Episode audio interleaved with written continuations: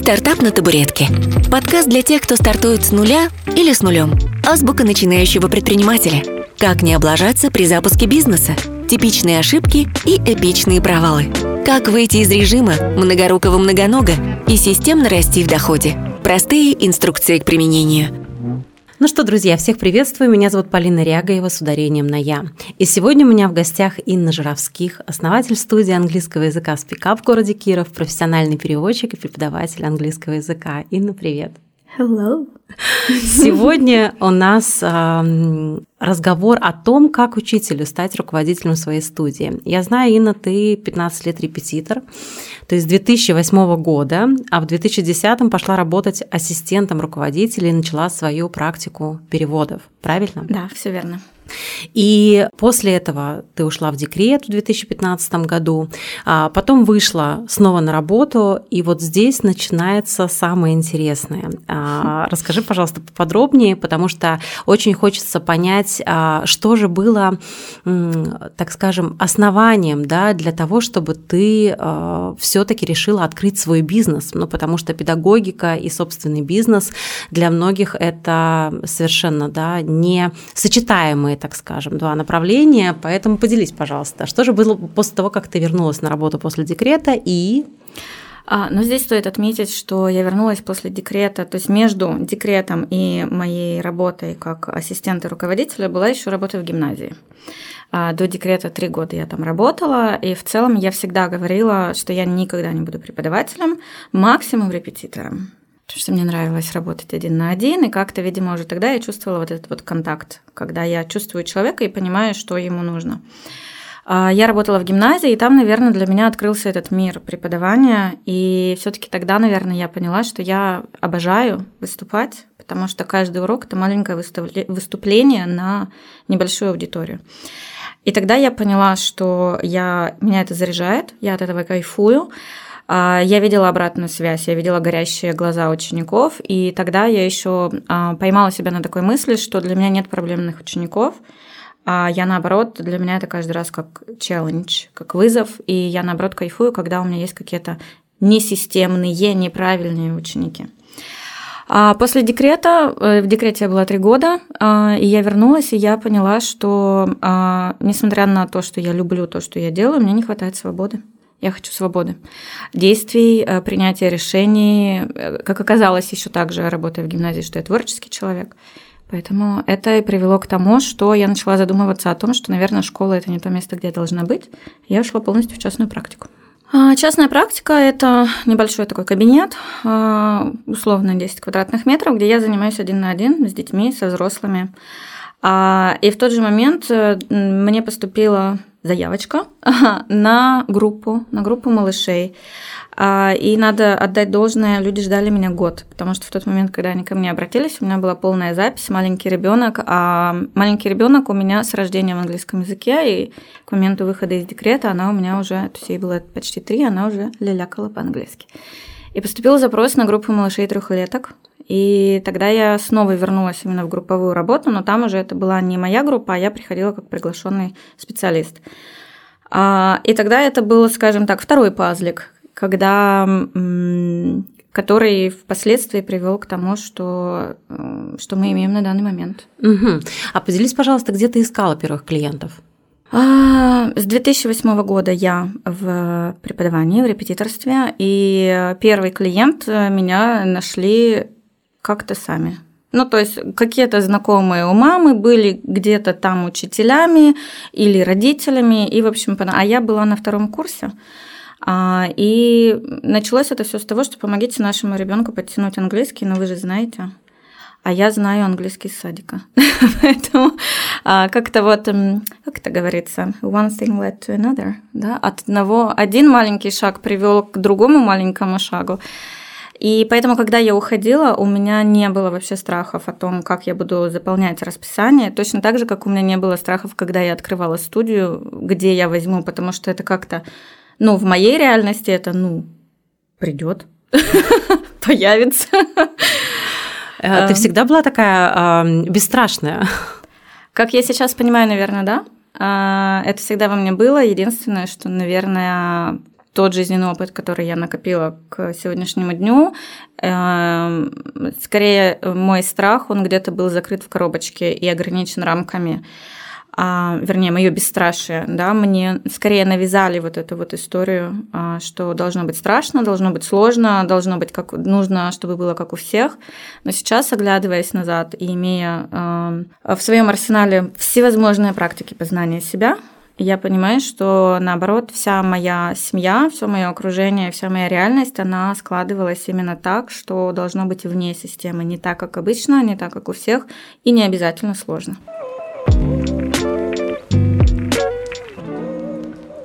Когда работала а, в гимназии, да, или пос, буквально там после университета, видела ли ты свой путь а, и что как-то, может быть, представляла, визуализировала себя руководителем своей собственной школы, своего бизнеса?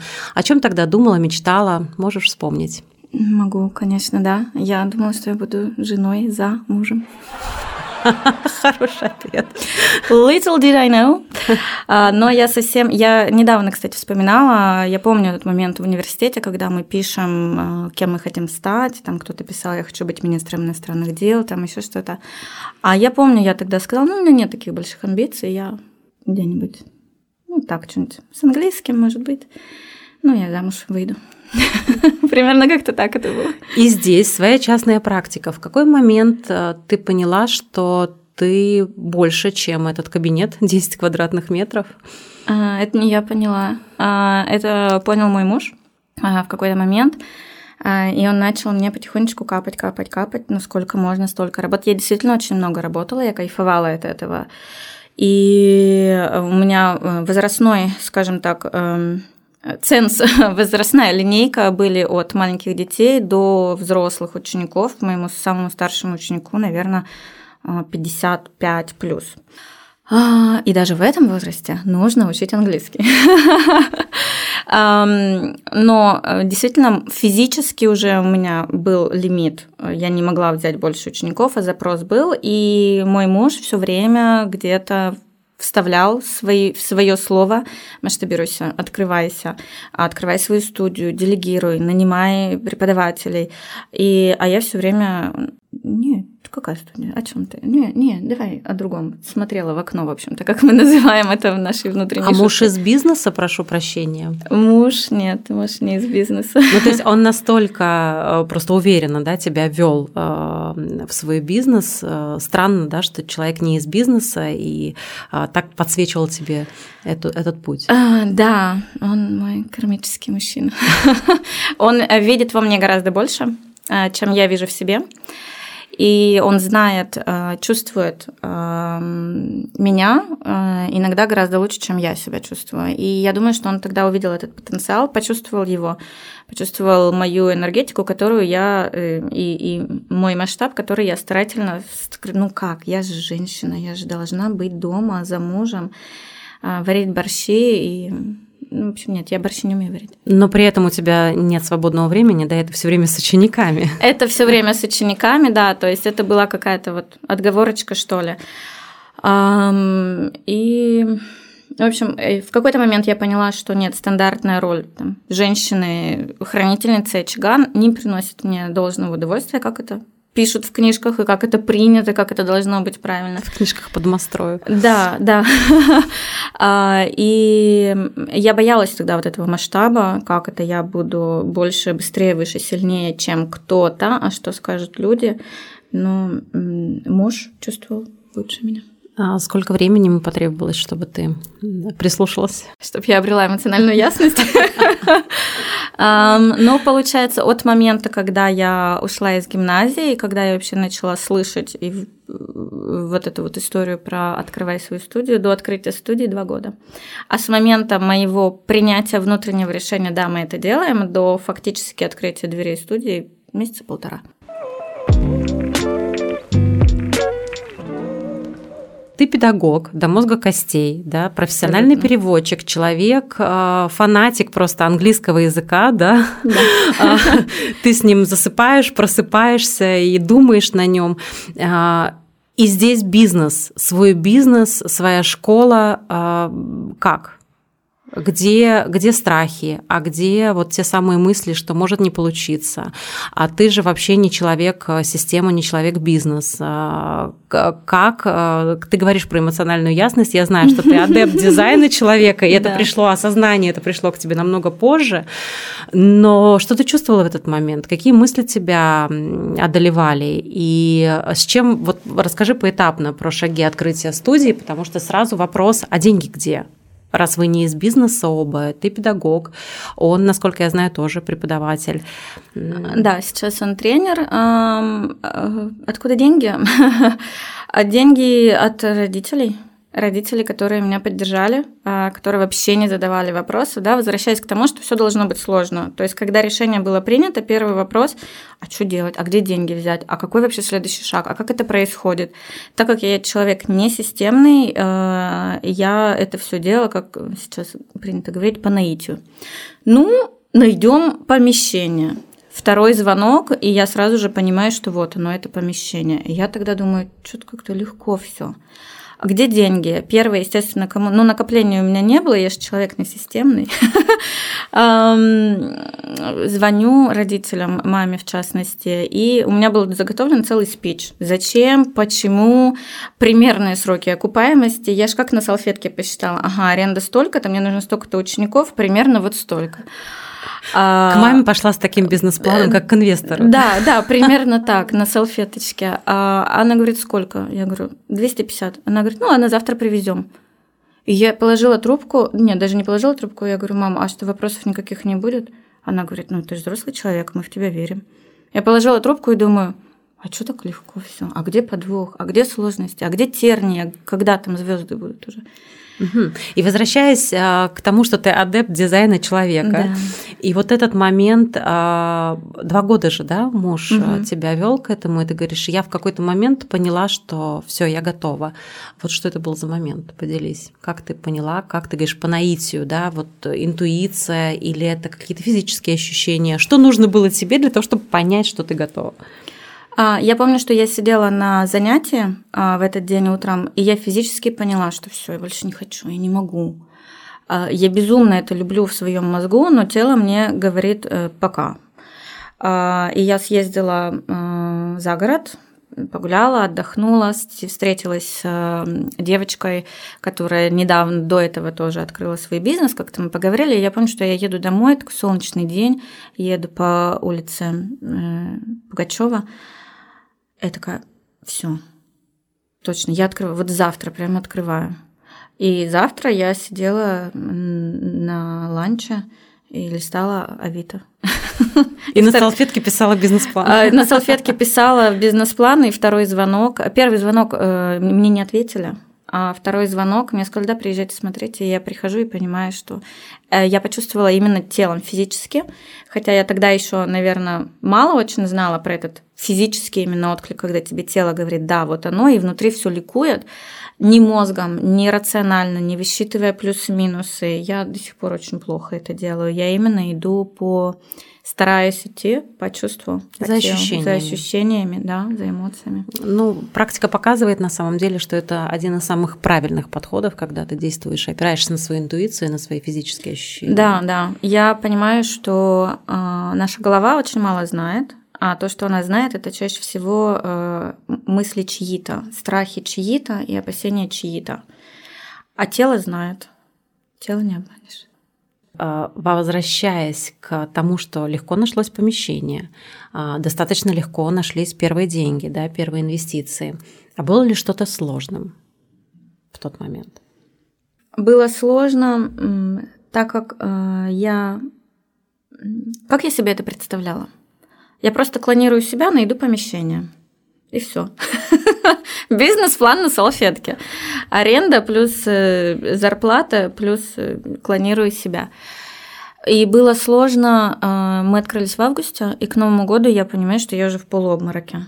Потому что спрос на меня, как и на Жировских, не падает. А спрос на студию растет. А как это все совместить и как этим всем управлять? А я была, помню, я прям в полуобмороке была. Отказываться я не умею. Ну, то есть как я, ну, что мне делать? Это было 30 декабря. А 10 января я пошла учиться везде и брать платные консультации, бесплатные консультации и вообще за любой информацией, как строить бизнес. Я начала его строить почти спустя полгода после начала бизнеса. Но это не самая плохая история, потому что кто-то начинает, да, через 3, 5, 10 лет, да, после больших потерь. Я так понимаю, у тебя больших потерь не было, потому что все в основном держалось на тебе, угу. да, и каких-то больших финансовых провалов а, или кассовых разрывов а, не было на тот период, правильно? Ну, больших это же относительно. Больших относительно чего? Нет. Ну, относительно это... вложенных денег, давай с этого начнем. Нет, нет, относительно вложенных денег нет. Были потери временные, были потери какие-то эмоциональные, но опять, это же не потери. Это тот опыт, который я купила, и слава богу, что он был настолько минимальным. Эм, я всегда знала, что у меня есть поддержка. И опять-таки, это же был мой муж, который примерно в октябре мне сказал, «Э, а ты хоть считала что-нибудь? И тут же на салфетке перед сном э, посчитал мне и такой, что-то неправильно у тебя. И тогда я первый звоночек был такой. Ну, то есть опять это муж, который старался не участвовать в этом всем, а он вернул тебе... Он вернул меня да, в реальность. Да, и начал подсвечивать предпринимательское мышление. Наверное, да, потому да. что ты, а, как преподаватель, тебя снова засосал процесс. Угу. Да. И ты была настолько, так же, как и раньше, увлечена языком, угу. да, и э, тем результатом, который получают твои ученики.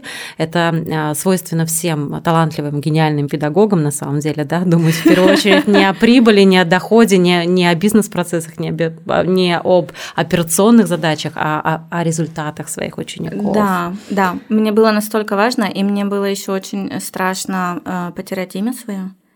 Как сейчас принято это называть личный бренд. Как оказалось, я его строю с 2008 года. как оказалось. А, вот, поэтому мне было, ну как, это же мое имя, это же моя студия. Это не студия там условно с каким-то эфемерным названием высосанным, а это именно мое. Это не купленное что-то, это мое, поднимаемое с нуля.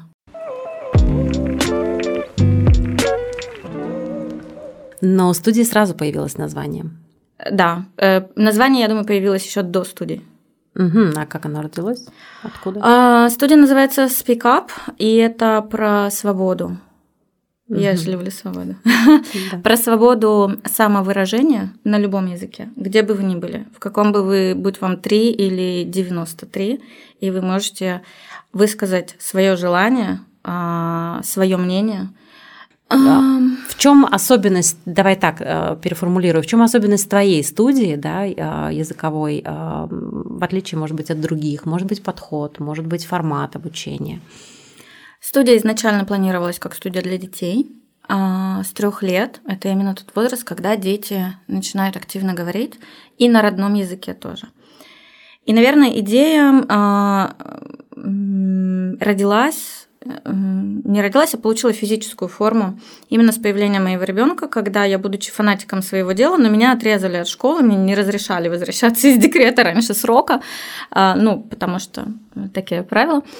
А, у меня ребенок в английском языке с рождения.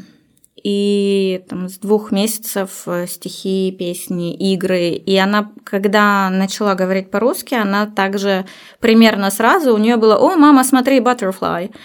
А, и когда я это выкладывала в сторис, э, это получало э, такой отклик, вроде как это вообще, а, так, а что так можно было? И вот тогда история вот эта с детьми билингвами в нашей реалии, это, конечно, сложнее реализовать, нежели чем за границей, но в целом мне это было так по фану. Мне было очень интересно, чтобы мой ребенок свободно чувствовал себя, и у меня ребенок растет в очень свободной атмосфере, разрешено все, кроме того, что угрожает жизни. И поэтому мне было важно, чтобы она могла свободно выражать свои чувства, эмоции, мысли, желания и по-русски, и по-английски.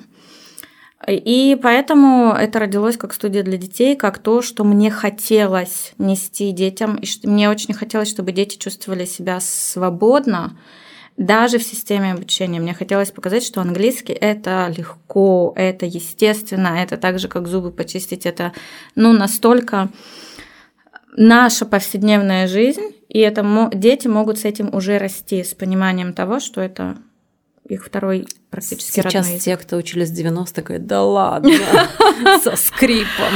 Вот, моя задача сейчас со взрослыми учениками, одна из задач, они приходят и говорят, ну это невозможно. Мы к тебе пришли, чтобы еще раз убедиться, что это невозможно. Дайте мне три месяца. С детьми это особая система. А, это детей ты не усадишь на 45 минут. И в нашей студии всегда шумно на занятиях, потому что это всегда активный творческий процесс. И дети, когда приходят, особенно школьники, садятся, ручки сложили на парту, потому что в школе их так научили. И когда я иногда погружаюсь в групповые занятия, я периодически люблю это делать, это всегда шум гам, но это такой производственный шум. Это потому что дети общаются, они взаимодействуют, они заинтересованы в языке.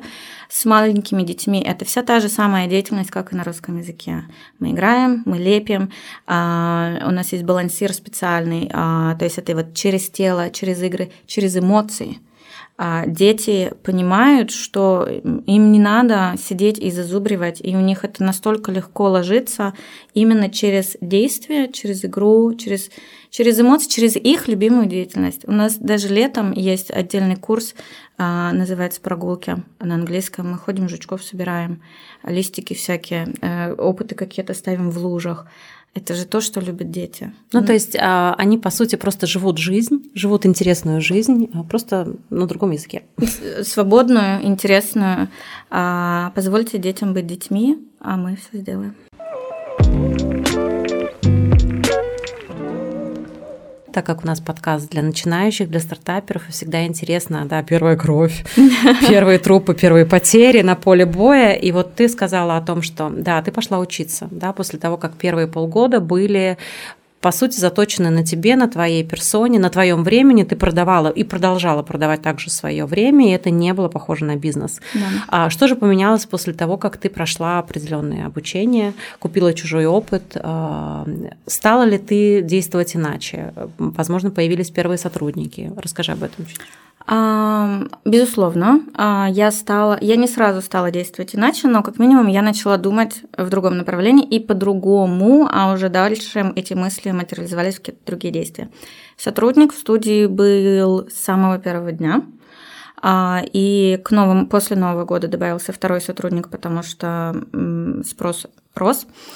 Но а, что поменялось? Во-первых, я перестала бояться делегировать, я перестала, я отпустила в некоторых моментах вожжи и контроль и дала людям свободу, за которую я топлю, а, которую я пропагандирую.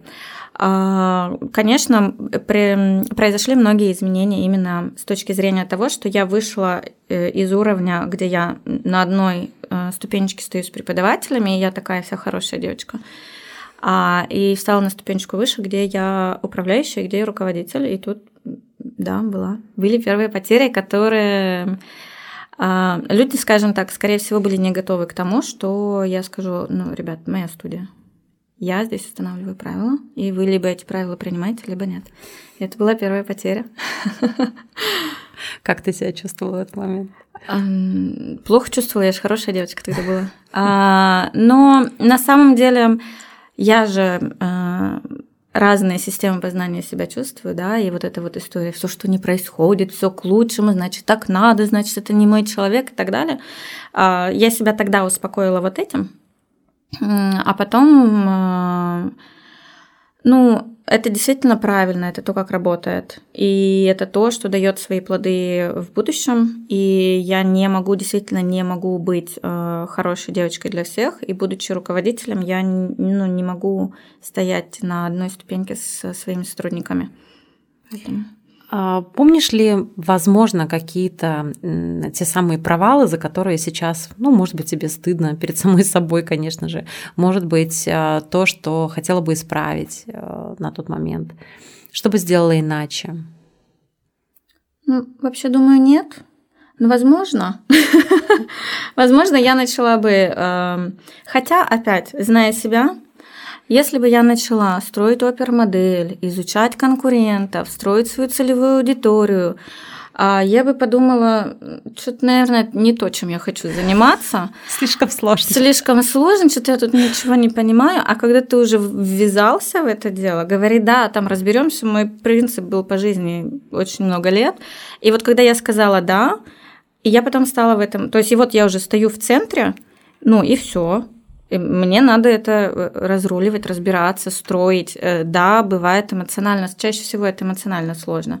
Потому что сложно признать, что я чего-то не знаю. В английском языке в преподавании я знаю все и немножечко больше.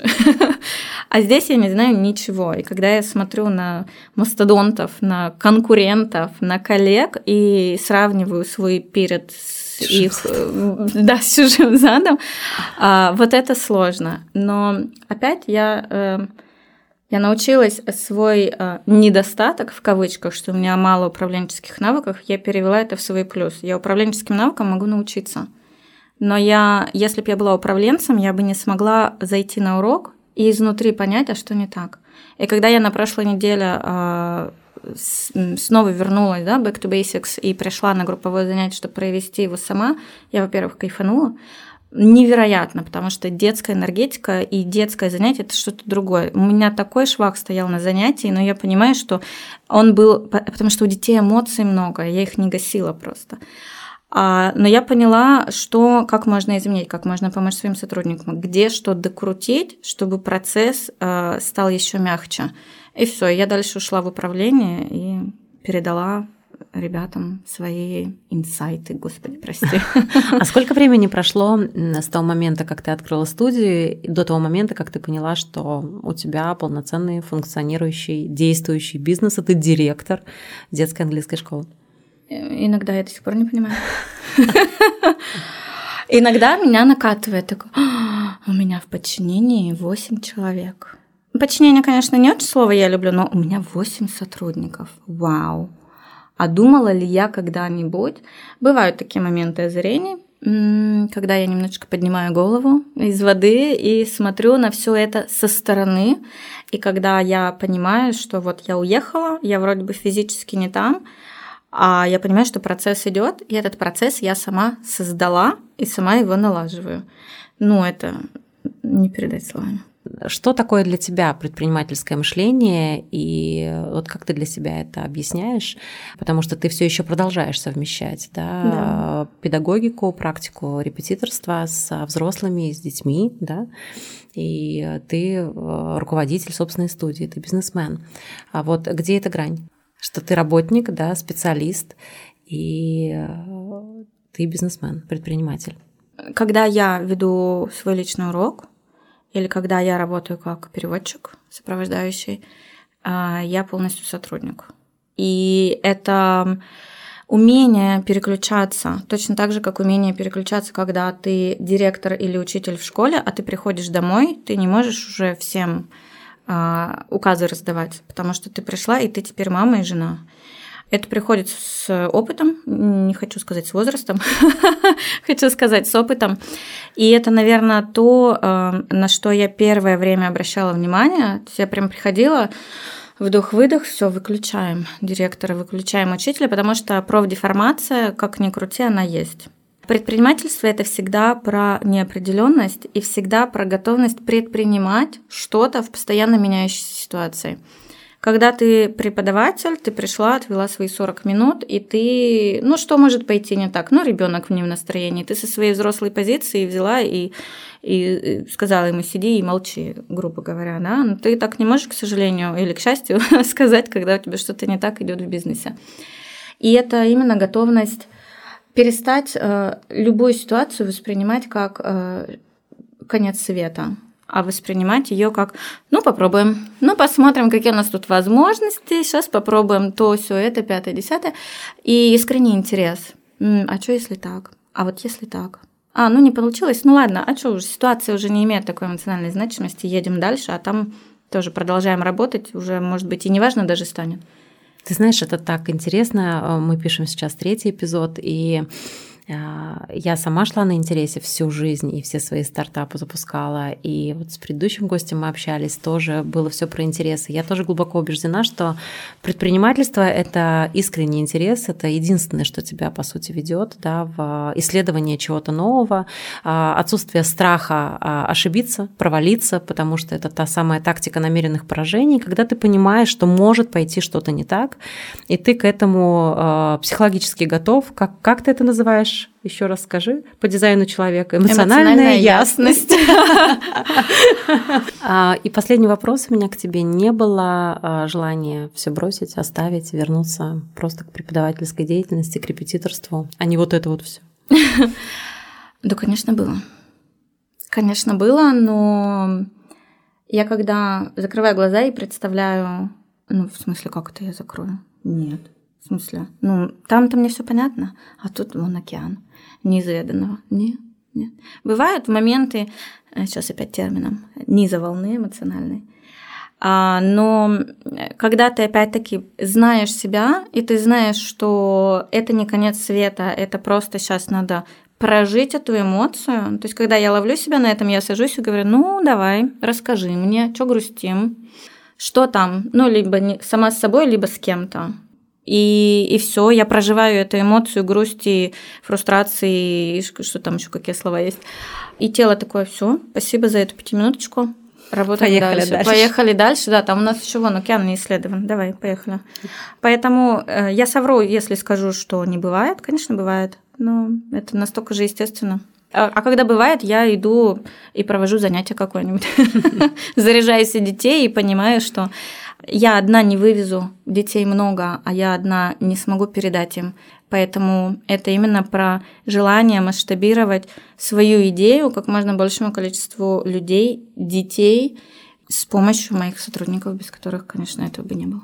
Я тебя благодарю за эту искренность. Еще раз напоминаю, что у нас сегодня в гостях, у меня в гостях была Инна Жировских, основатель студии английского языка «Спикап» в городе Киров, профессиональный переводчик, преподаватель английского языка, про то, как строить бизнес от сердца и что настоящий бизнес, а, душевный бизнес, да, и особенно бизнес с детьми строится на искреннем интересе и любви к своему делу. Я тебя благодарю, что сегодня пришла.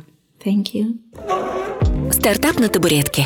Подкаст для тех, кто стартует с нуля или с нулем. Азбука начинающего предпринимателя. Как не облажаться при запуске бизнеса. Типичные ошибки и эпичные провалы.